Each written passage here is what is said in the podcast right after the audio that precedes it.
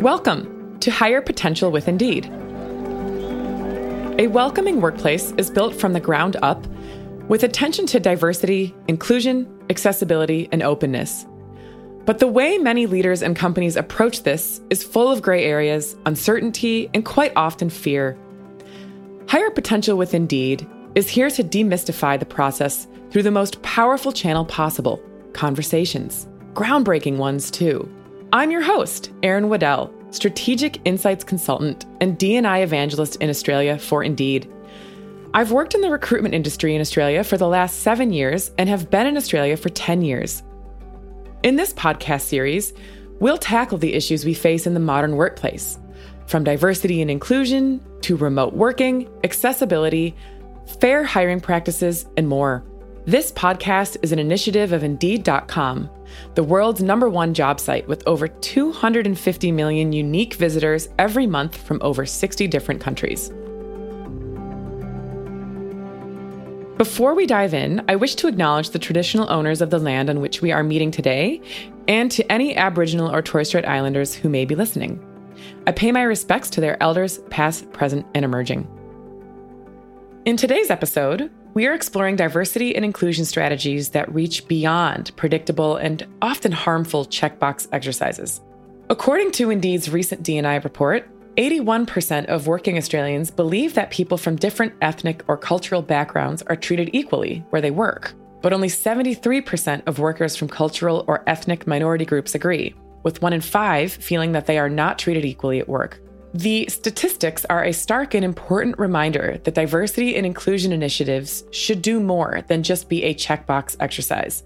In this episode, we'll be exploring why some approaches to systemic issues like racial inequity often tackle symptoms such as demographic representation and fail to address root causes, from institutional discrimination to cultural bias and much more.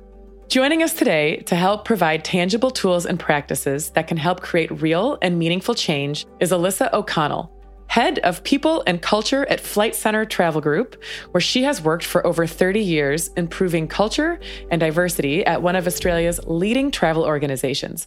Welcome, Allisa. Thank you very much for having me, Erin. I'm uh, very privileged to be with you today. Well, great. We are very happy that you're here. To kick us off, I, I think it would be great to hear more about your work as head of people and culture at Flight Centre. Well, I jumped into the people and culture role just over two years ago when the pandemic was just coming to its fruition here in Australia.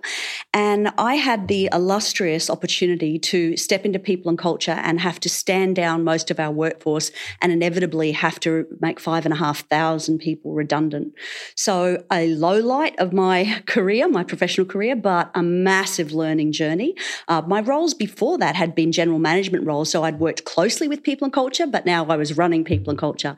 So what we're doing now is rebuilding a workforce, um, rebuilding all that's great about our culture, reminding people of why they loved Flight Centre three years ago and they will love us again. And most importantly, waiting to see the world open up so we can send people um, around the world again. Yeah, I know that your industry was very impacted by the pandemic. That must have been a really difficult position to be in, especially like right as you're starting the job. I am excited for the industry and your company. You know, hopefully it will recover quite quickly now that we are hopefully moving further past the initial stages of the pandemic and the world is opening up more and more. So I think it's really interesting that you've worked at the same organization for over 30 years. I think you probably have some extremely unique insight into how D&I practices have evolved and not just at Flight Centre, but in the culture in general. Can you tell us about some of the biggest shifts that you've seen over the years? Well, Erin, I started here as a very young woman, and the travel industry is pretty blessed with having predominance of women in the workforce. So, equality of women in the workforce was always something really natural for me at Flight Centre. What I have seen over 30 years is lots of those women who started off in entry level roles become senior executives, take on really um, significant roles, global roles. Um, our senior executive here in Australia is 50% women, 50% male, which is awesome. We have a woman on our board We have senior women at our um, senior strategic task force globally. So I've seen women grow and evolve into more senior roles, um, which is not unusual in travel. What is um, unusual or different in our industry is seeing other kinds of diversity and inclusion become more the norm. So LGBTQI community um, always attracted to the travel industry, but now that seems to be a natural conversation in our workplace, which is awesome different cultures. Um, you know, if I walk, walk, the floors in our head office here, it's a very multicultural business. Um, we actually have more than 30% of our workforce in Flight Centre Travel Group who are multilingual and 33% who were born not in Australia. So that's really awesome. Uh, but to see things like LGBTQI be a normal conversation is where the greatest change, I think, to some of diversity and inclusion has happened.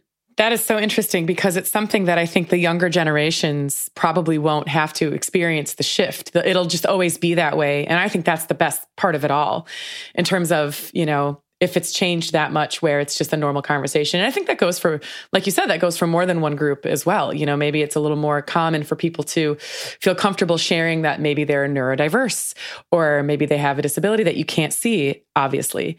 Um, I think that that is a great shift. It's really great to hear the positives um, of all this as well.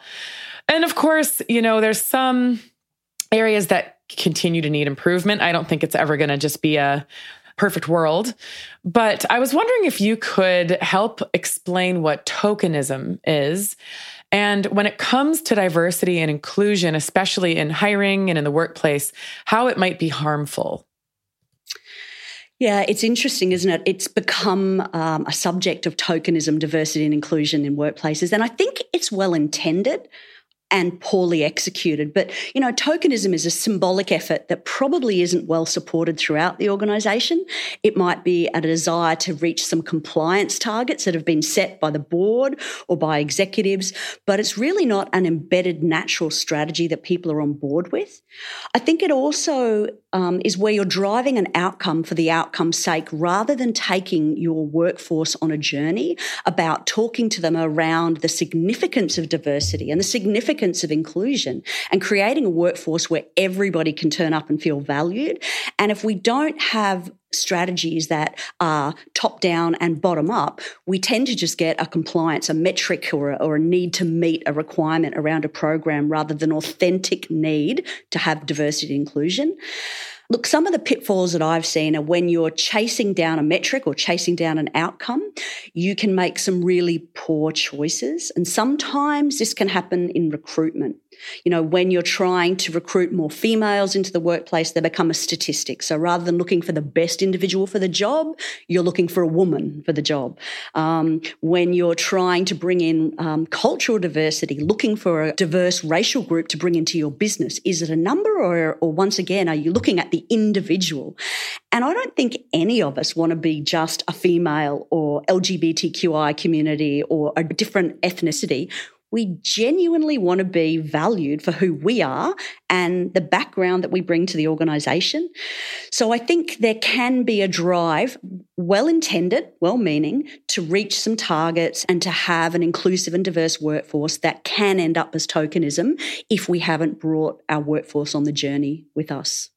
And I think there's space for appreciation of what a diverse workforce can bring to the company, what diverse not just from a demographic standpoint, but what what thoughts or what viewpoints people from different backgrounds can bring. And maybe there's an area that you're not thinking about that someone from a different background than the majority of the workforce can bring in and help to clarify, you know, or to help to say, hey, you know, we're leaving this group of people out, or we're not being inclusive here, or in our hiring practices, we're not giving this option, which would greatly benefit a certain group of people.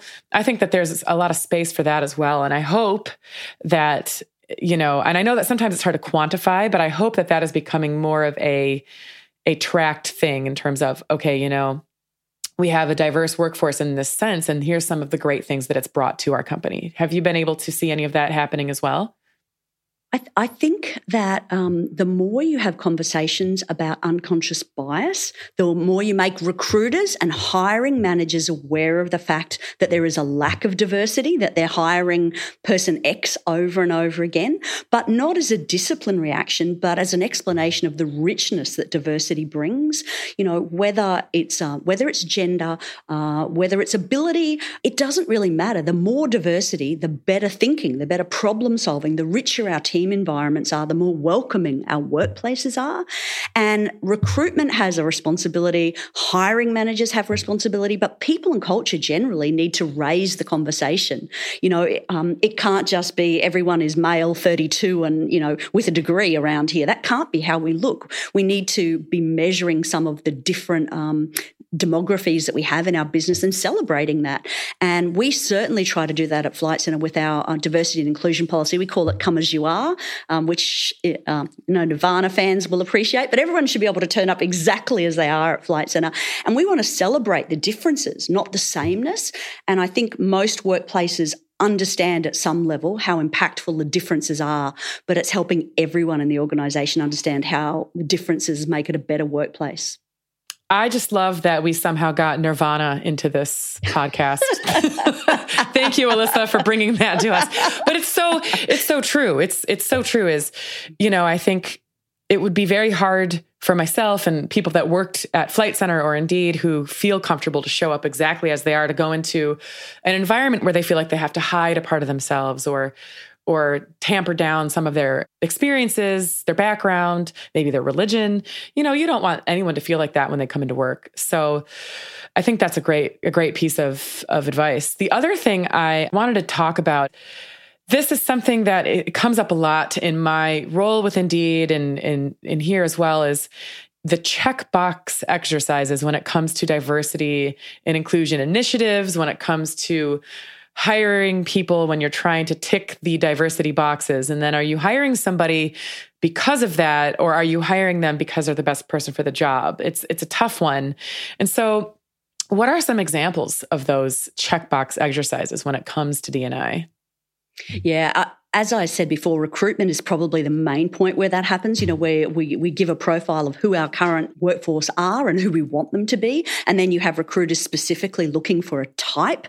Um, and even though most organizations have cultural alignment, you know, people who fit our organization, they could look um, very different.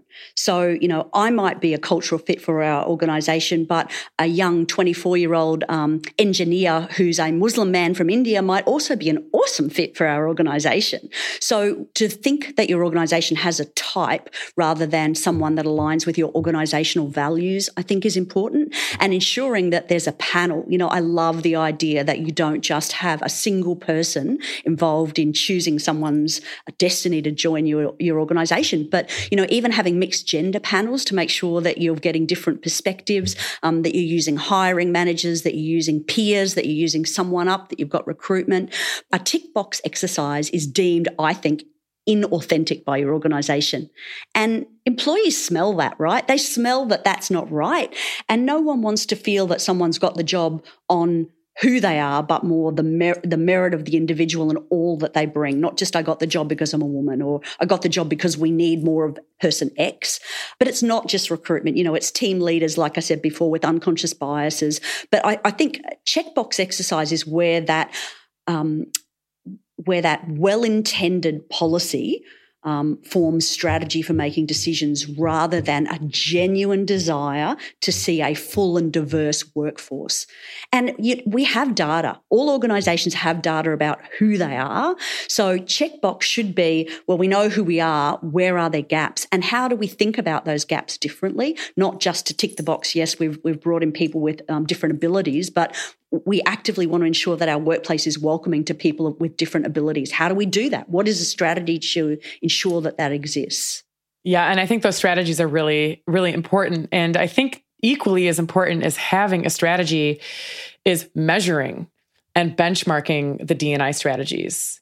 And, you know, I'm curious from your perspective, do you think that that's really important? Do you think that it's more important to have a strategy but not track it? Or is it equally as important to actually track that strategy to make sure it's working? I'm a big believer that if you don't know where you are, you don't know where you're going to. So you have to have a start point. You have to understand the data around your people and understand what the makeup of your people is. Then you've got to set goals. Where do we want to go? What do we need to look like? And I think you need to track the movement. But I'm a big believer of progress over perfection. You know, I don't think there's a perfect workplace in Australia. Um, this is certainly not a perfect workforce uh, that works here, but we do work collectively on progressing. You know, we want to be better today than we were yesterday. We want to be better next year than we were last year. So you need to keep a metric, but not so much to promote your your great deeds, but to know that you're actually making a difference and that people internally feel the difference. So the numbers should match um, what the people are telling you about the environment that they work in. Because if you've simply chased down a number or a goal and hired more female employees, but those females are turning over at a great rate of knots because they can't stand your workplace because you haven't had any genuine change, then it's just a metric for metric's sake. So it's got to be linked to a program of work, not just a strategy, but a real program of work that you work on making um, progress on and expect that perfection will be a tough ask. Yeah, it's interesting. Indeed did a recent D&I survey and it said that 25%, which is like a quarter of Australians, didn't know what their organization does to promote diversity and inclusion at all. And then 17% said that their organization does not promote diversity and inclusion. And only a third said that there was a workplace diversity and inclusion policy that they were aware of. And so, do you think that there needs to be some work within the organization to ensure that all the employees are on the same page. And what are some of the things internally that a company can do to ensure that all of their employees are living and breathing these values and and making sure that they're also helping keep the strategy in line yeah, that's a great question. And, you know, back to Nirvana, um, that's why we named our diversity and inclusion policy Come As You Are. You know, we wanted it to be a little bit different, a little bit unique. We use photos of our own people to promote our diversity and inclusion. Uh, we have working groups in the business who actually come from the bottom up and top down to say, hey, I want to work on women and gender. I want to work on LGBTQI, which we call pride. I want to work on um, people with different abilities and that working group. So we actively ask people to be involved in how that strategy plays out in the business.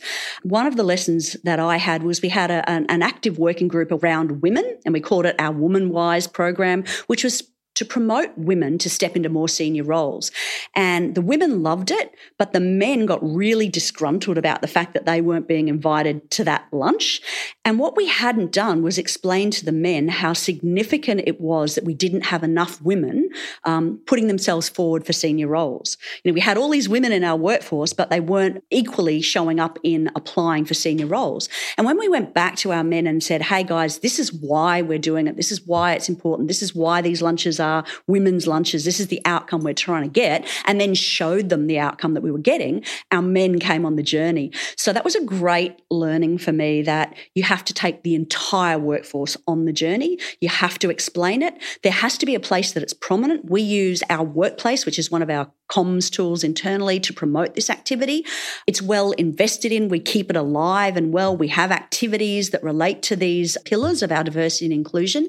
And look, we don't promote it as diversity and inclusion. We promote it as come as you are, um, which is making sure everyone can turn up at Flight Centre Travel Group exactly as themselves. So that's the outcome for me. When we do an engagement survey, do you feel comfortable to turn up as yourself at Flight Centre Travel Group? If people say yes, then we're achieving our goal. So I think it does need to be a holistic conversation. You need to embrace it. It can't just be a documented um, policy. It needs to be alive. And um, every organization will have a way of making it alive. For us, it was nirvana. Um, for other people, it might be something completely different. But how do you create a policy that has real approaches, that has real actions that your people can be involved in? That's what that's what's worked for us.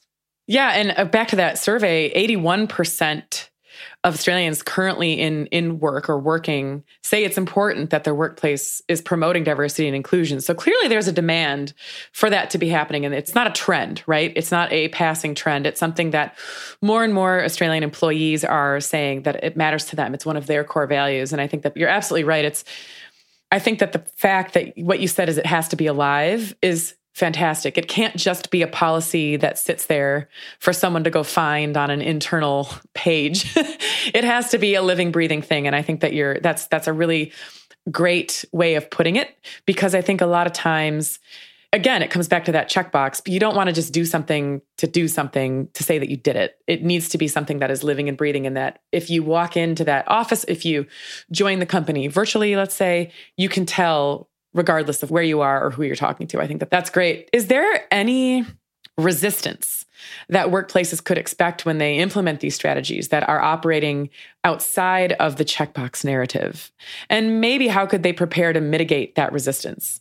I think you need to consider all your stakeholders. You know, the board's going to want one outcome, the executive team's going to want another, and the workforce will need another outcome. So, are you thinking about all the stakeholders and including them in how you engage them?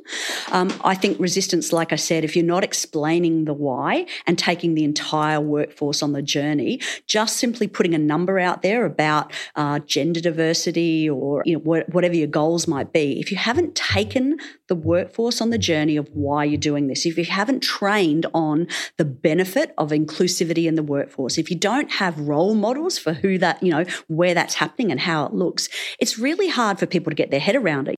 So, informing our people, um, having a rich strategy that they can read, you know, something that they can understand and sink their teeth into and understand how we're going to measure it and how it's going to look in the workforce. That's the really important part. And remembering that each one of those stakeholders might need a different communication um, and a different approach to how they hear what you're trying to do. And measuring it and celebrating the successes, right? You know, we love to celebrate when we've achieved something um, amazing in our organization around our diversity and inclusion. You know, a third of our people speak another language other than English. How awesome is that? Let's celebrate it. Let's talk about it. Let's have different flavors of the world, we call it, where we allow people to bring different lunches and we share in people's culture. You know, we're talking about putting together a cookbook at the moment where people can bring different recipes from their own culture and we can sell that internally uh, to raise some funds. All these things help it make a no- help diversity and inclusion to be a normal part of the narrative in your organization rather than a policy that you pull out once a year when you're doing reporting and back to the checkbox make sure that you've delivered on it you know how does it need to look in in each organization to feel authentic yeah, authenticity is such a big one. I think that's such a big one as well. And I love the idea of the cookbook. And I think that, you know, there's so many opportunities, right? Like a learning exchange, a language exchange. There's so many things that you can do to educate people while including other people. I think that's fantastic. In terms of, you know, to take it away from the checkbox exercise for a second, because it does kind of factor in, you know, I think when it comes to discrimination, I think that there's a fair amount of Australians that have experienced or witnessed certain forms of discrimination at work, regardless of whether it's microaggression or some other form. How is that handled at Flight Centre? And, you know, what do you do from the very beginning to make sure that you've mitigated that as much as possible? I think that people need to understand um, what their rights are as an employee, and you need to direct them to a place where they can easily read and understand the policies and an organisation's position on that. You need to educate leaders from the time they have an involvement in leading people. You can't wait till they're at a senior level. It needs to be the moment you step into any sort of interim leadership role, people explain to you your responsibilities over the people that you look after. Um, and for our, our organisation, HR should be partnering with leaders and individuals to make sure that they feel safe in the the workplace. So it shouldn't wait till an escalated issue needs investigation. I think that's the worst outcome, right? If it need, if it has to be escalated that HR is partnering with you in an investigation, um, we've caught it far too late. It should be people raising concerns that they feel that there is a place that they can be heard and understood, and that leaders right throughout the organisation from the very beginning of their leadership journey understand what they're responsible for and how they need to keep their team together and respect and honour the policies policies that we have around diversity and inclusion. Uh, and we like to do loads of education on that. Um, to some degree, we have it easier than other organisations because um, at team leader level, it is indicative of some of the other diversity. So, you know, um, 75% of our workforce is female, 75% of our team leaders are female. So, some of the things that will be relevant in other workplaces don't hit us, but it does need to start with education as part of what is expected of me in my role that's a great place to start as well. And uh, you know, I'm just curious. You've been at Flight Centre for so long, and I'm sure there's still work to be done. But what is one of your, I suppose, your most proud accomplishments that you've had in your your D&I career yourself? We've done so much with Come As You Are. I know I talk about that a bit, I'm an old Nirvana fan, but allowing people to have their stories heard about their diversity. Um, you know, when it came to Ramadan, one of our young men indicated that in the workplace he'd never shared uh, what Ramadan meant to him, to his workplace. He'd he'd fasted, you know, quietly and shyly, but he he wrote a whole piece for us um, about what Ramadan meant to him and how he celebrated and how important it was. He posted that on our internal comms and got lots of questions and feedback. Um, and that made him feel fantastic. Um, and there's loads of little stories like that, but the collective of those stories where people are able to show up just as themselves and as an entire workforce, we can celebrate their uniqueness. That makes me feel fantastic. Um, you know, we, we asked our people about did they want to be an ally of or part of the LGBTI community, and hearing that 26% of our people actively wanted to be counted out as part of that community, that made me feel really proud as well. They could have stayed quiet about that, but they actively said, no, I identify as part of that community, and that makes me really proud. Um, things like that allow me to feel like we are making inroads and we're far from perfect. You know, there's a big opportunity for us to ensure that our head office buildings and retail stores are fit for people with varying abilities. Like that's a big issue, right? Um, and we've got a long way to go in that. And I would love to know that our um, varying abilities could be measured in this organization and, and that we met people and brought awareness to people with varying abilities in our organization. But one step at a time, there's some places where I think we're getting some great wins and at least we have a view of where we need to move forward.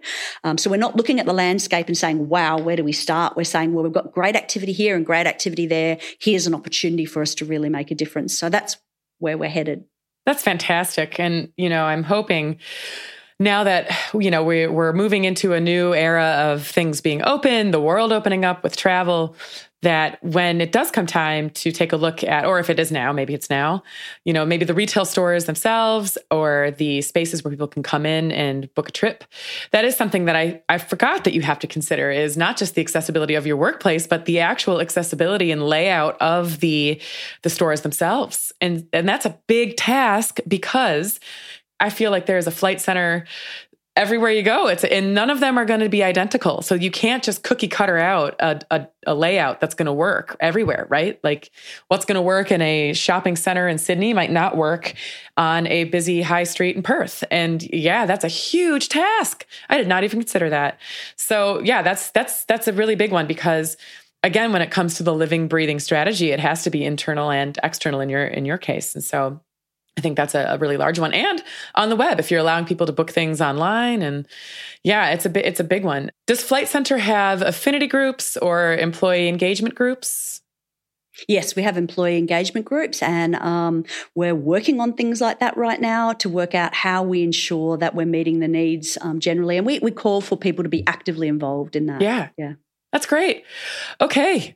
Well, I've learned so much today. I think you've had a really interesting career within Flight Centre, and I'm really impressed with some of the initiatives that you've created, some of the ones that you've got off the ground, and your advice on what strategies other companies can take away to try to move away from let's just hit these numbers style of uh, recruitment. So, the final question, which is how we finish every episode of Hire Potential with Indeed, is what do you think it will ultimately take to ensure a better and more inclusive workplace in the future? Mm, that's a really great question.